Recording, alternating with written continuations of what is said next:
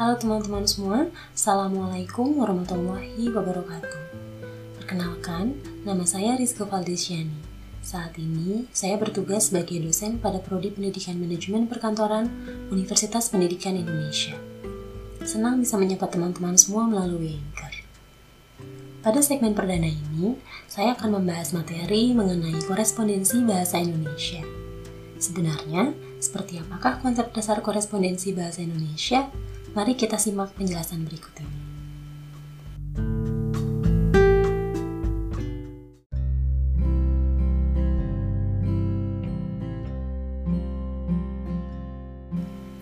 Korespondensi berasal dari kata korespondens dalam bahasa Inggris yang berarti hubungan yang terjadi antara pihak-pihak yang terkait.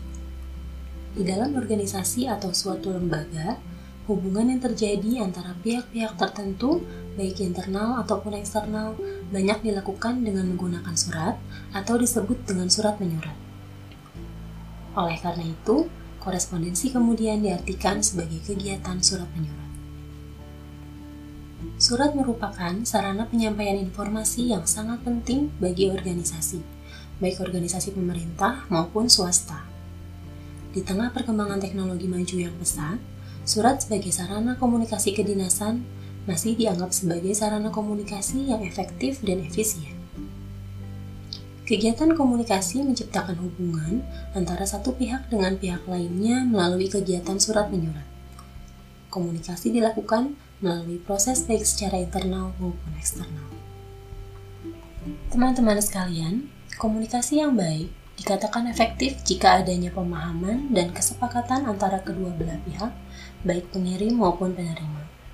Oleh karena itu, komunikasi efektif jika dilakukan secara dua arah, yaitu pihak pengirim mengirimkan pesan dan pihak penerima memahami isi pesan dan mengirimkan umpan balik terhadap pesan yang diterima.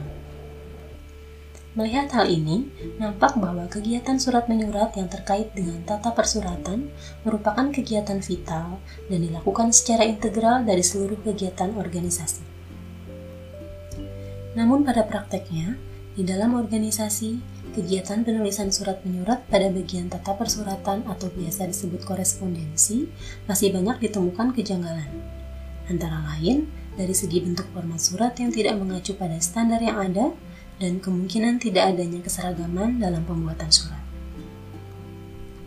Kurang tepatnya penulisan surat yang bersifat kedinasan antara lain penggunaan huruf dan tanda baca yang menyalahi kaidah penulisan surat, pemakaian kalimat yang tidak sistematis, dan bentuk rincian yang tidak sesuai dengan informasinya.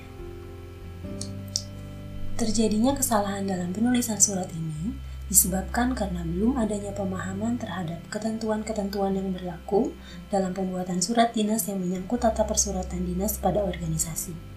Oleh karena itu, materi ini penting diketahui oleh pejabat arsiparis untuk menunjang pelaksanaan tugasnya.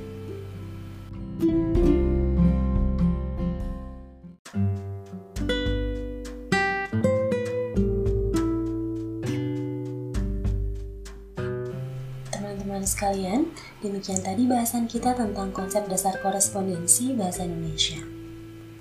Semoga bermanfaat dan sampai jumpa lagi di kajian korespondensi bahasa Indonesia selanjutnya. Bersama saya, Rizky Valdesiani. Wassalamualaikum warahmatullahi wabarakatuh.